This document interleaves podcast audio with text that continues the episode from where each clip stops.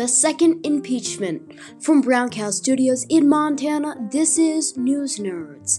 The U.S. House voted to impeach Donald Trump for the second time in his presidency, making him the first president ever to be impeached twice. Ten Republicans joined 222 Democrats to impeach the 45th president. We'll cover this and David Quammen. He is a New York Times best-selling science writer. I talked to him about his book Spillover, about animal infections and the next human pandemic. Also, more countries joined the international race in the News Nerds Geographical Location Challenge. This and more on this week's episode of News Nerds. I'm your host, Ezra Graham, and please stay tuned.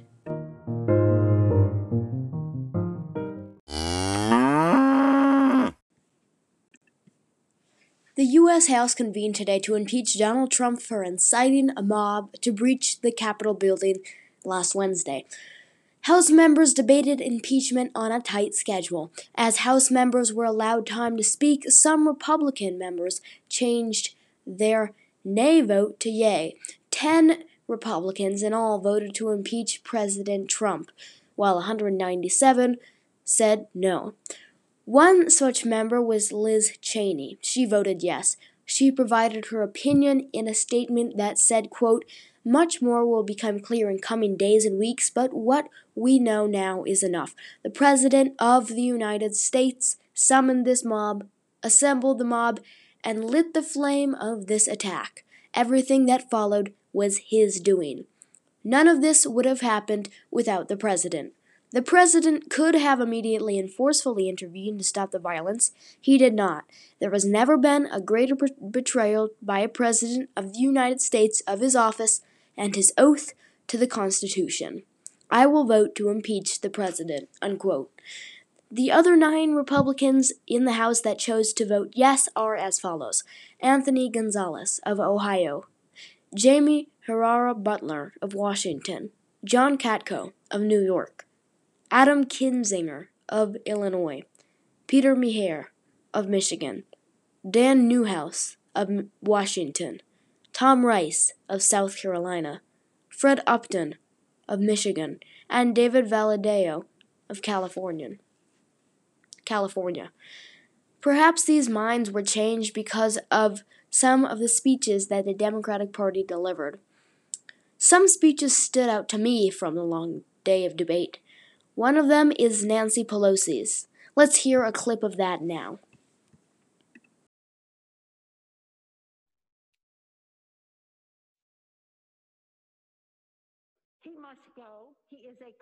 And present danger to the nation that we all love.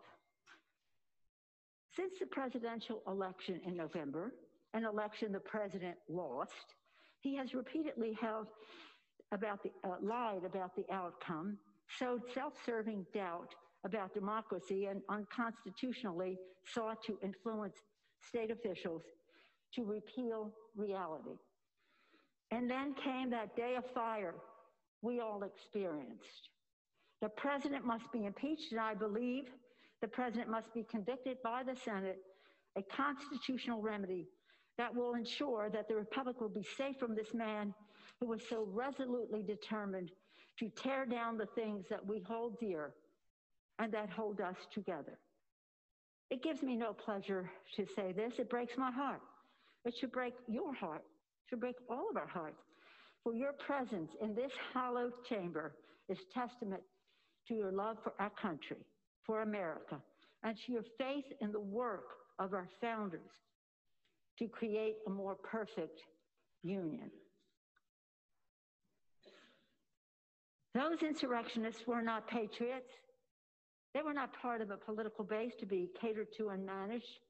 They were domestic terrorists, and justice must prevail. But they did not appear out of a vacuum. They were sent here, sent here by the president with words such as a cry to fight like hell. Words matter. Truth matters. Accountability matters. In his public exhortations to him, the president saw the insurrectionists not as the face, the foes of freedom, as they are, but as a means to a terrible goal the goal of his personally clinging to power.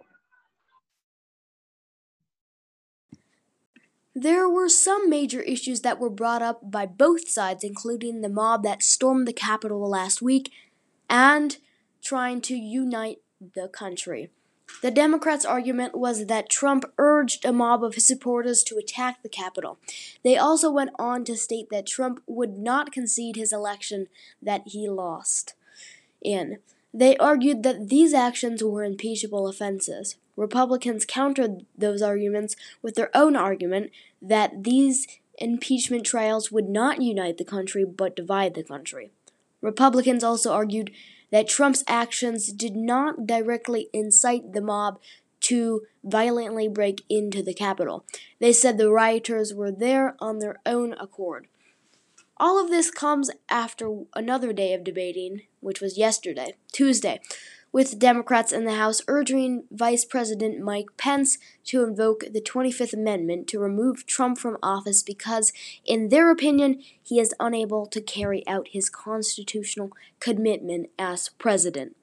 The 25th Amendment allows the Vice President, with a majority of the President's cabinet, to remove the president from office, making the vice president the new president. If the president objects to his or her vice president, he or she may send a letter to Congress stating this. Then Congress votes to either remove the president via the 25th Amendment as the vice president proposed, or keep the president if the vice president's concerns were not valid. Republicans did not like the proposition of invoking the 25th Amendment. They said that the Democrats were forcing this decision on Pence and pressuring him to invoke the 25th Amendment. The House has no authority to influence any step of the 25th Amendment except for the case in which the President states himself fit for office and the House votes on the issue. Democrats strongly urged Pence, but did not demand that he invoke the 25th Amendment. As these proceedings were taking place, Mike Pence wrote a letter to the Speaker of the House Nancy Pelosi stating that he would not invoke the 25th Amendment. The next step in, in pre- impeaching Trump is to bring the trial to the Senate. Mitch McConnell, the Senate Majority Leader from the Republican side, has said that the trial will take place after Joe Biden is inaugurated and when Trump isn't even in office. One step that has been pushed for by Democrats is the vote on whether Trump should ever hold public office again. If a majority of Senate members vote to do this, Trump would no longer be allowed to hold office. Another thing that has come up in the Senate is whether Mitch McConnell, the majority leader, will vote to impeach Trump. Last time Trump was impeached, McConnell voted no, along with every other Republican in the Senate except for Utah Senator Mitt Romney. This time, McConnell has said that he will decide which way to vote based on the impeachment trial debate. If McConnell will, in fact, vote yes for impeachment, more fellow Republicans may join him. This impeachment is the closest to the transition of power, and this is the first president to be impeached twice. This is all in an unprecedented time with the COVID 19 virus or, or a pandemic, uh, a mob that broke into the Capitol, and a president that will not concede his presidential election, which he lost.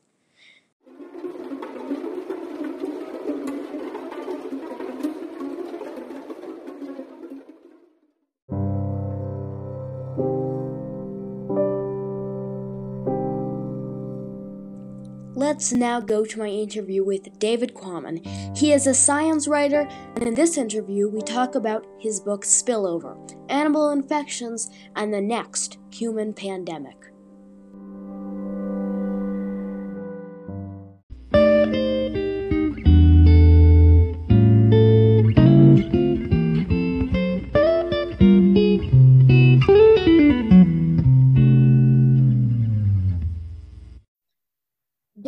Quammen is a writer of numerous books, including Spillover about animal infections and pandemics, and he joins me now. Welcome. Thank you, Ezra. Nice to be with you on News Nerds.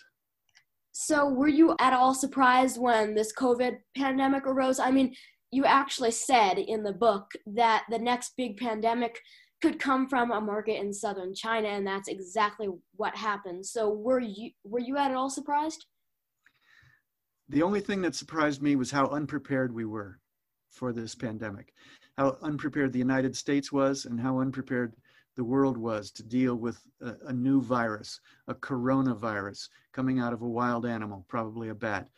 As you said, eight years ago when I published the book Spillover, I predicted that the next pandemic, I predicted not because I was prescient, but because I was listening to scientists and they were predicting. So I conveyed their predictions and sort of created a consensual version of that, an, an overview.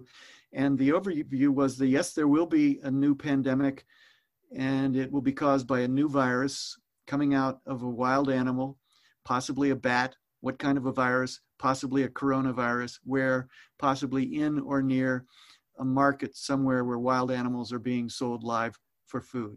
Now, we now know that this pandemic probably did not begin in the Huanan wholesale seafood market in the city of Wuhan, but began earlier than that and that it was already circulating in the city of Wuhan during the month of November of 2019. And then some infected person, not some infected wild animal, carried it into the market, and there was a super spreader event in the market. That's the story that we think we have now. Are you going to write about the pandemic or this coronavirus when when you can? I, I am going to write about it, and I have been writing about it. I've I've written three op-ed pieces for the New York Times and two stories for the New Yorker magazine this year, all connected to the coronavirus. And my book publisher, Simon and Schuster in New York, has asked me to set aside the book that I was working on for them and do a book on COVID-19. Usually I like to write books about things that nobody else is writing books about. And this is one where everybody's writing books about it. And I have to figure out how to write a unique book, a valuable book in the midst of a stampede of books. So I'm, I think I know how to do that. I think I've got an idea. It's difficult. It's going to be different from things I've done in the past.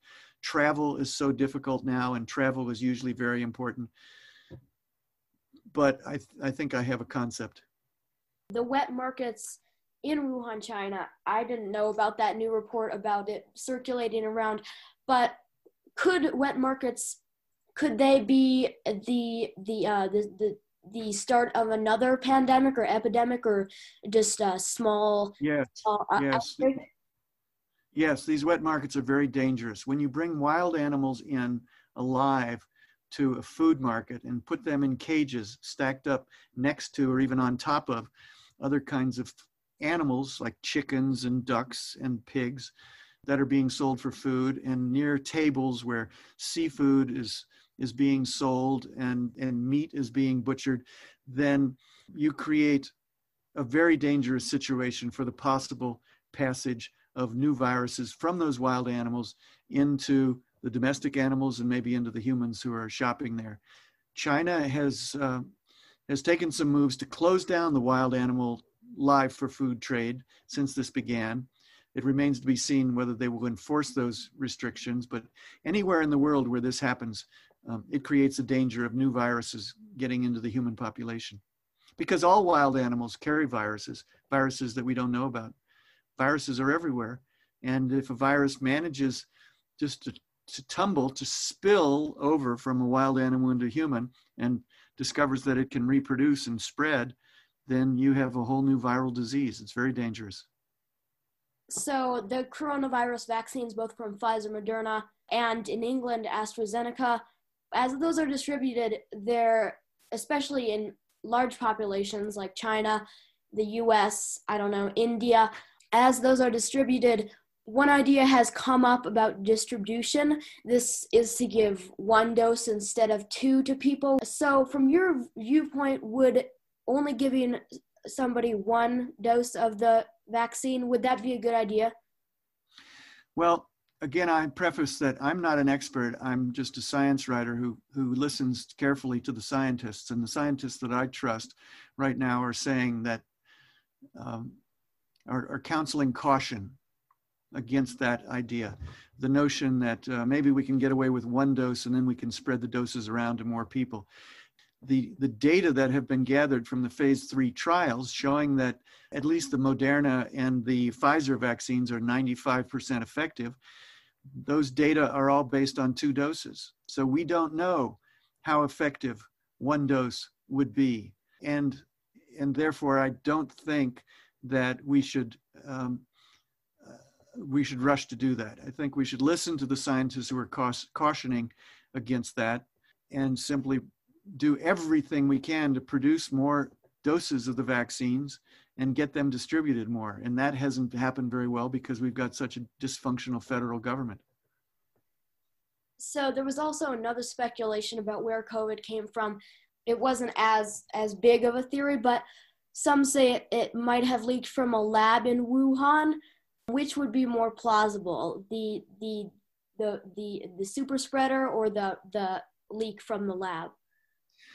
Well, I think it's more plausible that it came from a wild animal, probably almost certainly a bat, and um, got into people and spread naturally. There is, as you say, this accusation or this, this suspicion that it leaked from a laboratory at the Wuhan Institute of Virology, where a scientist named Zhengli Shi was working on coronaviruses, was, was finding coronavirus genomes in bats, and was warning the world for the last 15 years about the dangers of coronaviruses spilling over from bats.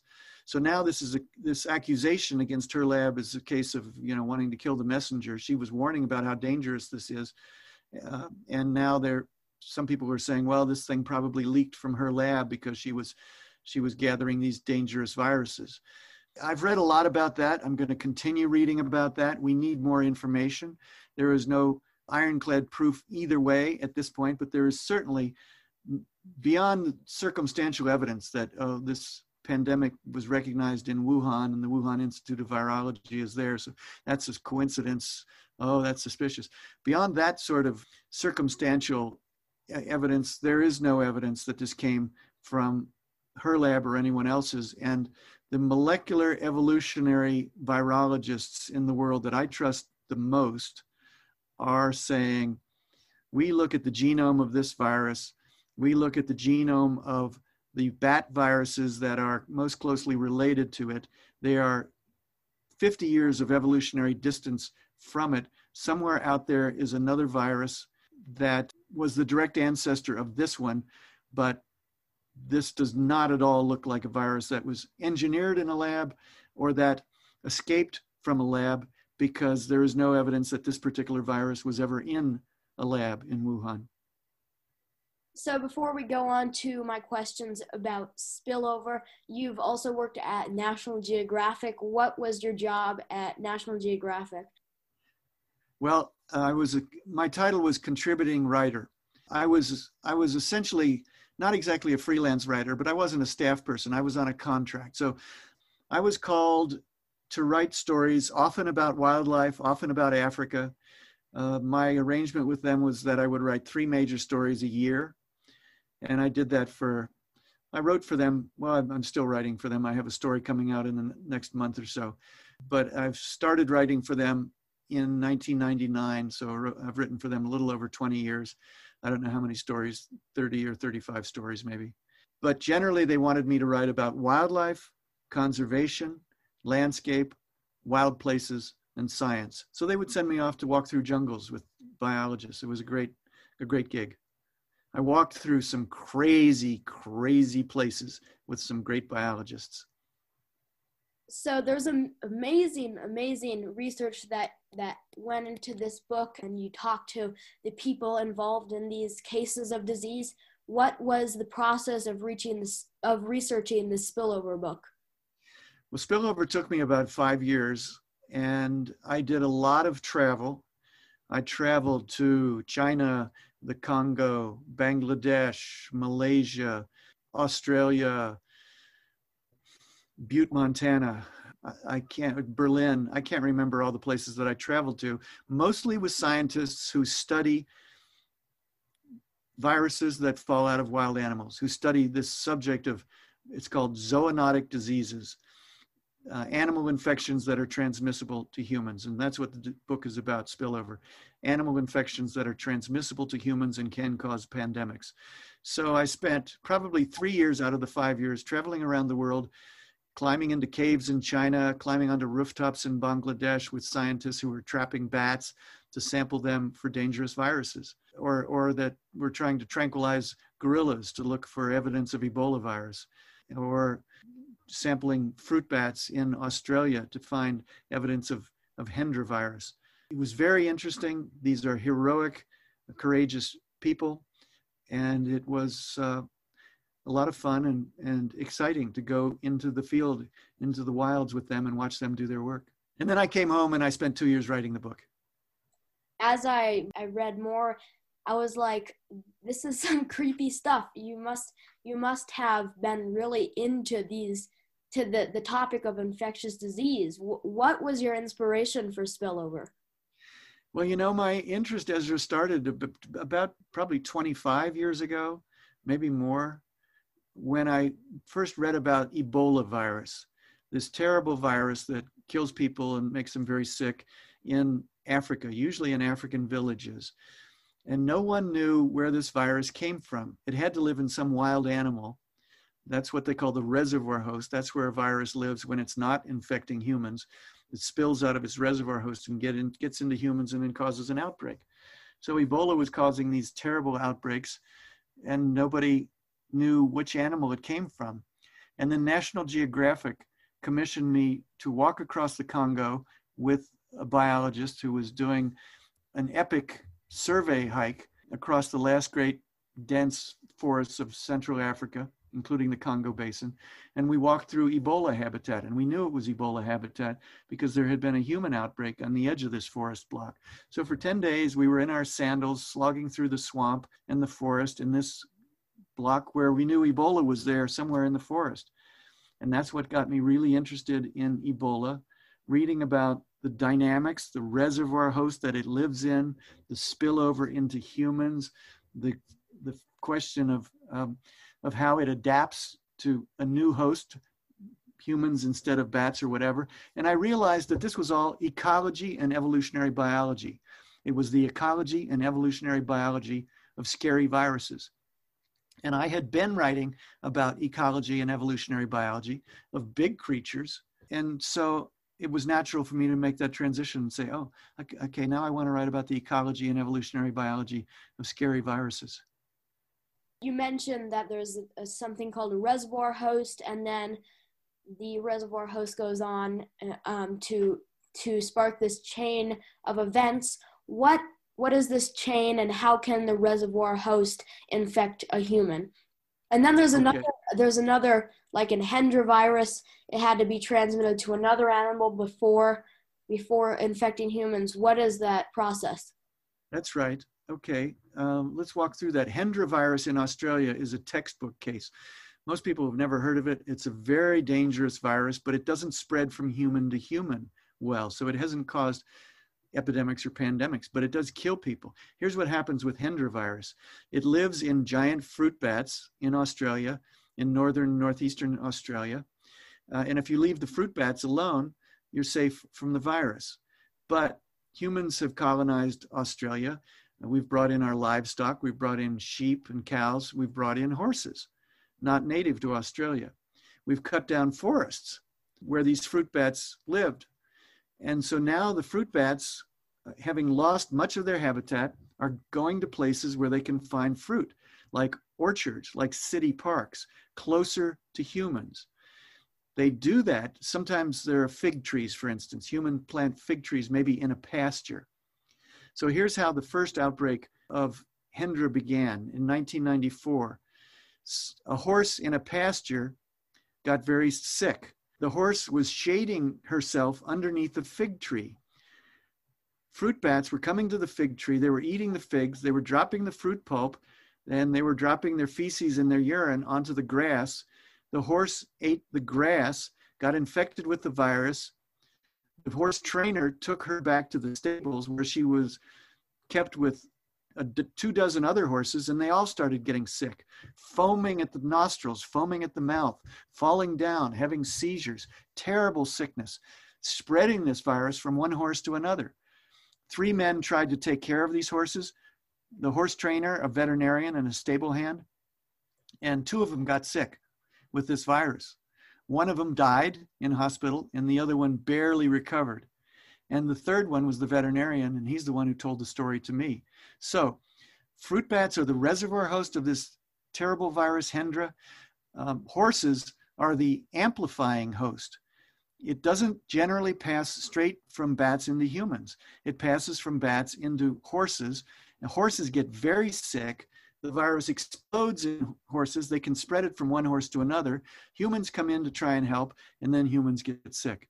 But then humans so far have not been known to spread it from one human to another. So that's the particular ecology of the Hendra virus. And you mentioned that bats are the reservoir host, and that is that is the case of probably COVID and other viruses. Many mm-hmm. viruses have bats as the reservoir host. Why are bats uh, a, a reservoir host to many viruses? That's right. Hendra virus, Nipah virus in Malaysia and Bangladesh, SARS 1 from China 2003. They all have the reservoir host in bats. Marburg virus in Africa, probably Ebola virus, we're not sure. Probably the COVID 19 virus. So the question is why bats? A couple of reasons. First of all, bats seem to be overly represented as reservoir hosts, but bats are very, very diverse. There are 1,400 species of bats. That's one in every five species of mammal. So if one in every five species of dangerous virus comes from bats, that's just proportional representation of their diversity. But they live a long time. They can live up to 30 years. They gather together, they roost together in dense aggregations. There might be 60,000 bats roosting together on the wall of a cave. Those are good circumstances for circulating a virus endlessly in a population of bats. They live a long time and they, they gather close together, so the virus keeps going around from one bat to another. And they have immune systems that are less reactive to foreign elements, foreign molecules, foreign forms of life in their body than the immune systems of, of humans or of most mammals. Why are their immune systems less responsive? Possibly because they they fly they're the only truly flying mammal. That puts enormous physiological stress on their bodies, that releases certain kinds of molecules in their bodies, unstable free radical mo- molecules. And if they had very sensitive immune systems, their bodies would be reacting to those molecules constantly and they would have autoimmune disease. So it seems, this is still somewhat uncertain, but it seems that over time, bats have evolved to have less responsive immune systems so that they don't have autoimmune dysfunctions all the time uh, in response to their physiological stress. And, and one result of that is that they can carry viruses and their immune systems tend to ignore the viruses. So then they don't get sick. You mentioned that Ebola virus had the, the reservoir host hasn't been confirmed to be a bat, but there's been evidence that points to that. What is the evidence in that case? Well, the evidence is uh, fragments of the Ebola virus genome. The Ebola virus is an RNA virus. So instead of having DNA like we have for our genomes, it's got this other molecule that's related to DNA, RNA. It's a it's usually a single strand and not a double helix like the famous DNA double helix. So when you're looking for the reservoir host of a, of a virus, you, you take you take fecal samples, you take saliva samples, you take blood samples, and you perform a series of tests looking for evidence of the virus. For instance, uh, using PCR amplification of uh, particles of DNA or RNA, and then assaying those uh, using various tests to locate fragments of the viral genome. And that has been done. Fragments of the Ebola virus genome has been found, have been found in giant fruit bats. But the, the ultimate test is you take a sample from an animal and then you grow virus, live virus in cells, you culture virus in the laboratory. And that proves that this virus has not only visited this particular animal, but has has lived in it and replicated in it. That you've gotten live virus from it strongly, strongly suggests that um, the animal, whatever it is, is capable of carrying this virus, and that means reservoir host. And that form of evidence, growing live Ebola virus from a sample of blood or tissue from a fruit bat, that hasn't been achieved. That's the missing evidence for the main strains, the main species of Ebola virus, including the most famous one that we think of when we think Ebola. There are actually, I think, six species of Ebola virus, but the one that's called simply Ebola virus is the, the dangerous one that has caused the outbreaks that we know about. And then there's other ones that you talk about in the book. Uh, maybe I'll let the readers find out what those are. But then and there's a new one. There's a new one that I didn't even talk about in the book. There's a sixth species. I believe it is called Bombali, Bombali virus, but it is a, it is a type of Ebola virus. Where where was that? Where was that from? Oh, good question. I uh, I'm not sure it was in Africa. It would be probably safe to say Africa, but I think it might. Uh, well, I, I, better not say. I, I, don't remember where Bombali virus comes from. Um, you could you could probably Google it and find out. Because there's four out of five of the Ebola viruses that you talk about in the book are from Africa. That's correct. From the Philippines, but has been uh, tra- but tra- in in the cases you talk about, uh, went to these animal quarantine centers. Yeah, absolutely right. Yeah, you've done your homework. So, when you were investigating diseases, and especially Ebola, were you at all afraid for your health? For example, when you went on uh, when you went on a, a, research an expedition to find Ebola in the remaining remaining chimpanzees in a forest in Africa, there was there there could have been um, there could have been monkeys that had the Ebola virus um, and that you that might have transmitted it to you. Were you afraid about for your health? Uh, no, I wasn't because I was with scientists who were very expert. I knew they loved life as well as loving their work and that they would take the appropriate precautions. So I trusted them. Uh, I described Dr. Billy Karesh, who was the one that I went to the Congo with. We were actually looking for trying to get blood samples, not from chimpanzees, but from gorillas in an area of uh, the Congo. And uh, Billy Karesh is a wonderful fellow. I know him well. I trust him. He's very professional. So my my approach is always I'll go wherever Billy is going to go, but I will let him handle the needles and and the blood, and I will stand four feet behind him and scribble notes in my notebook and try not to let him hand me anything sharp or bloody. Mm-hmm. Yeah. So, because of evolutionary similarities between monkeys, apes, chimpanzees, and other monkey like animals and humans, can monkeys be infected by a, dis- a disease along with humans? Yes, yes, it's possible. We can get, uh, and and and it happens. There is a, a terrible virus called uh, herpes B, if I recall correctly, and it sometimes is carried in macaques, which is a kind of a large monkey. Um, one of the kinds that are, are, used for medical research. So there are these colonies of people might have 300 or 400 macaques in a in a fenced compound uh, for research purposes or breeding them for medical research. And if they are carrying this particular virus, herpes B, that can be very, very dangerous if one of them, for instance, bites a human, or if a human takes a blood sample and then she pokes herself with a needle or something like that. Um, there are others, even HIV, HIV 1, the, the AIDS pandemic virus, came from a chimpanzee, but uh, the chimpanzee probably got it from a monkey so that it carries fragments of lineage, um, the virus that shows its history as a monkey infecting virus uh, that then became a chimpanzee infecting virus that then became a human infecting virus. So yeah, we're related to the monkeys and even more closely related to the great apes. That is chimpanzees, gorillas, orangutans, um, and a couple of other species. We're, those are our closest, closest relatives on the planet.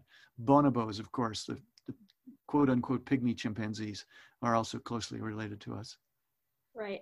If my listeners are not informed about Ebola, it, the book, um, and if you read the book, you can see this too. But some of these these small towns in Africa, people were were eating these dead chimpanzees, which were carrying Ebola. Is that the case with Ebola? Uh, did the the reservoir host infect infect chimpanzees, and because of of evolutionary similarities, we also are susceptible to this virus? Yes, yes, that's correct. That's one of the interesting things about Ebola is that we know that chimpanzees and gorillas cannot be the reservoir hosts of Ebola because they die from Ebola. Um, the, the, scientists that I know have done research on this. They have found um, areas where uh, entire populations of gorillas have disappeared at the same time that um, that an Ebola outbreak has occurred among humans in a nearby village. And Ebola outbreaks have been traced to a chimpanzee carcass that was found in the forest by people who were foraging for meat. Maybe they were hunting chimp, live chimpanzees for meat. They found a dead chimpanzee, took it back, scavenged that. Um, people ate it and got sick with Ebola. And of course, why you know why would somebody scavenge a dead chimpanzee? Well, it's because people need protein, and uh, these these very small remote villages in um, the forests of Central Africa, uh, they don't have the luxury of uh, of pork and beef or even chickens. Uh, they need protein, and so they hunt wild animals for food. And sometimes those wild animals are chimpanzees, and it's very very bad for chimpanzees, and it's very dangerous for people. Yeah, uh, and in the book, one of the outbreaks of Ebola in in a small African um, village. The scavengers were scavenging for porcupine, but then they found a dead dead uh, chimpanzee that happened to have Ebola, and then they mis- mistakenly ate it. But I mean, especially in that that part of the world where, of course, there's no supermarkets. They they need that that meat. They need the food uh, to get on with their day. And one of the weird things about Ebola is that even there's there's been multiple outbreaks with with these these Ebola strains, and scientists have gone out and tested many many different animals, thousands of animals for Ebola and Ebola uh, antibodies, but they haven't found any except for uh, some bats. So why do viruses lay dormant for long periods of time and why do they hide and where do they hide? Well, probably the first answer to that is that we don't know. Um, there's a lot of things that we still don't know about particular viruses. We know we know this that viruses have to live in cellular creatures. Viruses are not cellular. Viruses are genetic parasites that can only replicate inside the cells of other creatures using the cell machinery that creates proteins to produce copies of themselves. So they hijack the machinery that's found in cells of animals, plants, fungi, other cellular creatures. All species of animals, plants, and fungi probably carry their own unique viruses. Um, so I mentioned 1,400 species of bat, maybe um, 6,000 or 7,000 species of mammals altogether. All of them carry unique viruses. Rodents, every species of rodent probably carries unique viruses. We are only scratching the surface now of what some scientists call the virosphere or the virome, uh, this world of viruses.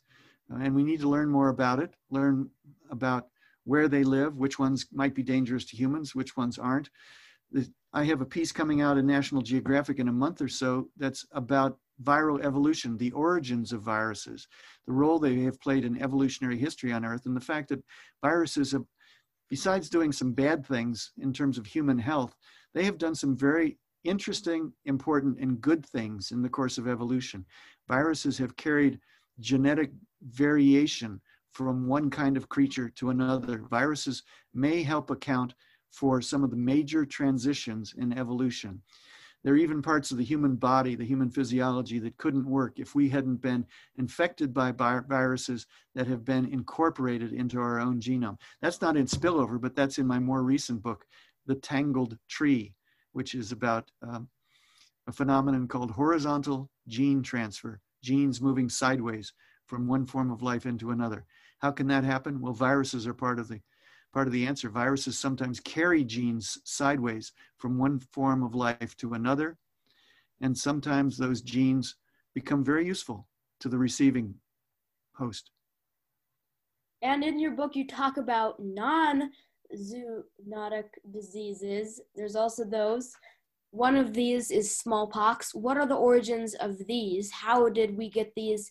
Right. Well, in the in the narrow sense, there are infectious diseases that are non-zoonotic. 70% of human infectious diseases, roughly 70%, are zoonotic. Um, they have come recently from wild animals and gotten into humans, or they come repeatedly from wild animals and get into humans. The other 30% are infections that humans suffer, and as far as we know, only humans suffer. For instance, smallpox, for instance, measles, for instance, polio. Those are all viruses that are unique to humans, but they're related to other kinds of viruses. So, in the longer term, I mean, what it means is that um, these quote unquote non zoonotic viruses they have a longer history with humans, a history so long that we don't know when their ancestral form spilled over from some wild animal first into humans. But it, humans, everything comes from somewhere, as I say in the book. Um, and we're a relatively young species. So the viruses that we carry, even the viruses that are now unique to us, had to come from somewhere else in early human history. So measles came from probably a virus that infected um, uh, wild ungulates like uh, like antelopes, hartebeests, and things in Africa, called rinderpest. That that might have been uh, the ancestor, or it might have been a cousin to measles, and they share an ancestor, another kind of virus. Likewise with polio and smallpox. Uh, smallpox is related to cowpox, so again, a kind of pox virus that naturally infected um, bovine wild animals even before we domesticated bovines to make them cattle, to make them beef. All of these viruses have a long history, a long history in humans, but a history before that where they are descended from some kind of a, a virus in a wild animal. Everything comes from somewhere. Part three in the book. So yeah. you also talk about other other kinds of pathogens. There's five other kinds of pathogens. There, that's bacteria, fungi, protozoa, worms, and prions, and that's besides viruses. What are these pathogens, and what do they do? Ooh, well, that's a big question. Um, but very briefly, know, bacteria are cellular creatures, single-celled creatures, simple cells, and they infect humans and make us sick. You know, streptococcus, staphylococcus, pneumonia, bacterial diseases. Um, bubonic plague was a bacterial, is a bacterial disease. Fungi, we can all get infected by fungi. There are certain kinds of fungi that infect humans. Let's see, worms, you know, people get worms. Uh, they're ringworm and there are other kinds of tiny worms, intestinal worms, uh, tapeworms can be infections of humans. Again, they're parasitic forms. And what does that leave? Prions or prions, which are the most peculiar of all. And what they are are folded proteins. Uh, you start with a particular long protein, and proteins tend to fold themselves. And if they fold themselves in the wrong way, they become dysfunctional. And a prion is a protein that has folded itself in the wrong way that causes other molecules of the same proton to fold in the same wrong way, just like a set of dominoes, a line of dominoes falling over. So suddenly all these proteins are going snap, snap, snap, snap, snap, snap, snap, snap, snap, folding in the wrong way. And if that protein is one of the important proteins in your brain, then it gives you a terrible disease and eventually will kill you. Uh, Kuru disease is the first one of these that was discovered. Um, mad cow disease, chronic wasting disease is a prion disease. So those are the different kinds of infectious diseases. You say that viruses are the most problematic kind of pathogens that we that we know. Why is that? Viruses are the most problematic, I would say, because there are so many kinds of them and because they have the capacity to spread so quickly from human to human. I mean, this COVID 19 virus, SARS CoV 2, you know, it spreads. It spreads on a, a spoken word. It spreads on a song. Uh, it spreads on a cough. It can linger in a room and infect people. Uh, prions don't do that. Uh, bacteria don't do that generally. Worms don't do that. I forget what the other one was. uh, but they're, uh, viruses are uniquely, uh, uniquely diverse, uniquely ingenious, uniquely dangerous to humans. Um, and we don't have antibiotics to use against viruses. Antibiotics are a class of drugs that work against bacteria, often by functioning to restrict the way that they build their cell walls viruses don't have the same kind of cell walls. They're completely immune to antibiotics. So any anytime somebody says, "Well, you know, my child has an ear infection," a mother takes the child to the doctor. The doctor says, "Well, this is a virus." The mother or the father might say, "Well, give him some antibiotics. He's in pain." Um, and the doctor has to make the difficult explanation that antibiotics are useless if this is a virus. That's like saying, I'm going to use, um, I'm going to use a flashlight to hose dirt off of my driveway. You know, you use a, you use a hose to hose dirt off your driveway. That's using antibiotics against bacteria. But if it's a virus that's on your driveway and you use antibiotics, that's like pointing a flashlight at the dirt on your driveway. The dirt doesn't care. The dirt's not going anywhere. That's viruses. Are there any pathogens that are uncurable, um, like that we can't find a vaccine for or we can't find a treatment for? Well, uh, let's see. That's a that's a good question. We can't find a vaccine for HIV. It's been 40 years since the the HIV pandemic was recognized, and we still don't have a vaccine. Um, that's a very tricky and difficult virus, and there are re- reasons why we don't have a vaccine, but we do have treatments for it now. If people are lucky enough to have access to those treatments, they can live long and productive lives, even though they're HIV positive. So we have dealt with that pretty well in terms of discovery, but we haven't dealt with it well in terms of distributing those medicines to the, all the people in the world who need them. Most of the people uh, who are still dying of, of AIDS are poor people in Africa, and they don't have access to those drugs. So that's that's our big problem. It's not that we don't have um, we don't have the science, we don't have the therapies, we don't have the drugs for these diseases. What we don't have is the ability and the will to get them to all the people who need them. And there was a this new COVID vaccine from both Moderna and Pfizer. They both use, use an RNA code to get rid of the virus. Mm-hmm. And this, these are the first vaccines that have been approved in the United States that use this kind of technology. Could this mean groundbreaking uh, uh, uh, discoveries in the future for vaccination? Well, I think so, yes. Scientists have been working on the idea of um, a messenger RNA, mRNA um, vaccine for some years, and now they have applied that um, to the, both of the vaccines that are, have come from Pfizer and Moderna. It seems to me very promising. I haven't researched that just a whole lot yet. I don't know too much uh, about that. Probably don't know more than the average person who's reading good newspaper stories and stories online about it. But it seems to me very promising this this mRNA approach. Uh, and what we hope is that we can uh, we can have core vir- viral vaccines. We can have platform viral vaccines for different groups of viruses, say for the coronaviruses or for the Ebola viruses, even for the influenza viruses. And then when a new virus emerges, we can adapt. Well, we do that already with influenza viruses. We adapt um, a new virus to a new strain of influenza very quickly, usually every every spring, and it's ready then in the northern autumn for flu season.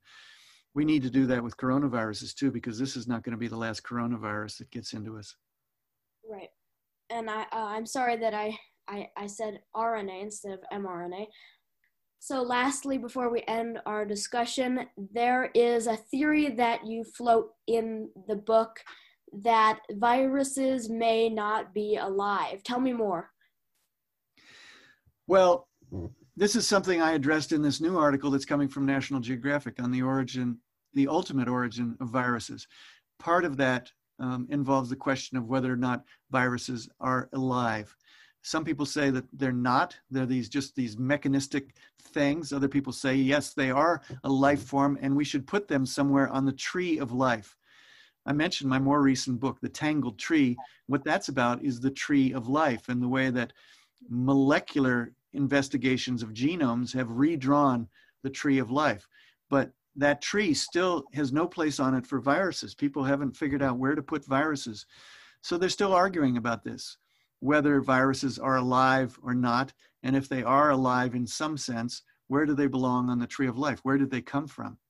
It's all very interesting stuff, pretty complicated. Uh, you know, I wrote a long piece for this National Geographic story uh, and barely scratched the surface. I can I can only scratch the surface of that here.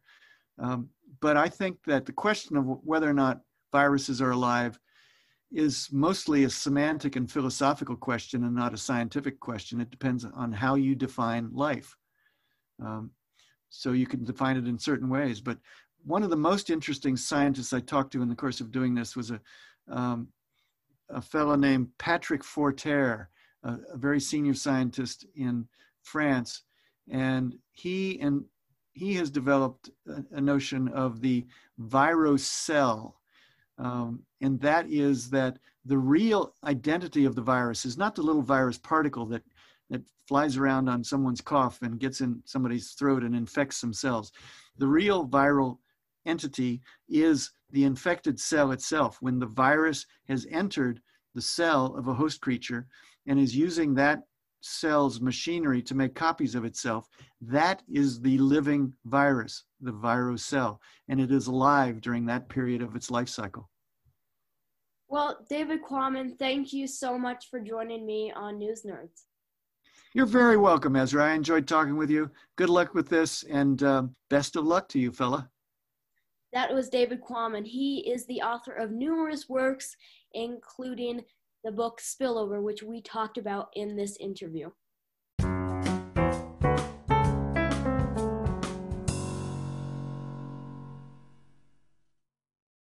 Let's now go to our geographical location challenge.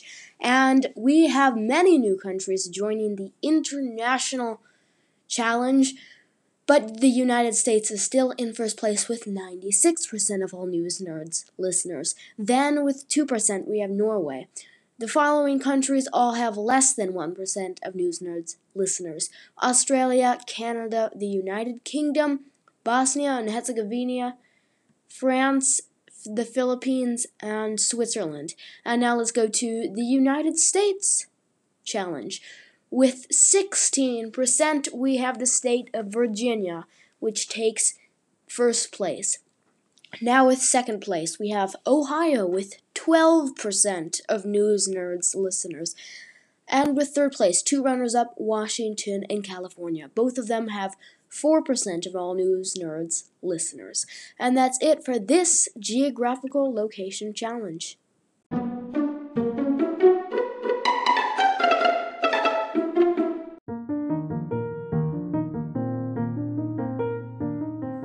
That's it for this week's episode of News Nerds. Thank you so much to David Quammen. You heard from him today. He is a science writer and works for National Geographic.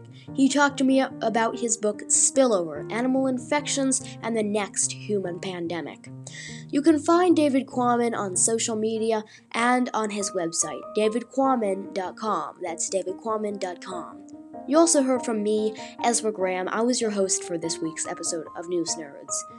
News Nerds can be found on the web at newsnerdshost.wixsite.com slash podcast. There you can subscribe to our mailing list, listen to past episodes of News Nerds, News Nerds, or contact us. When you subscribe to our mailing list, you get updates whenever we publish a new episode of News Nerds. You can also listen to News Nerds on Apple Podcasts, Google Podcasts, and Spotify. While you're on Apple Podcasts, please leave us a review. That really does help our ratings. We'll be back next Wednesday with another episode of News Nerds. Until then, bye bye.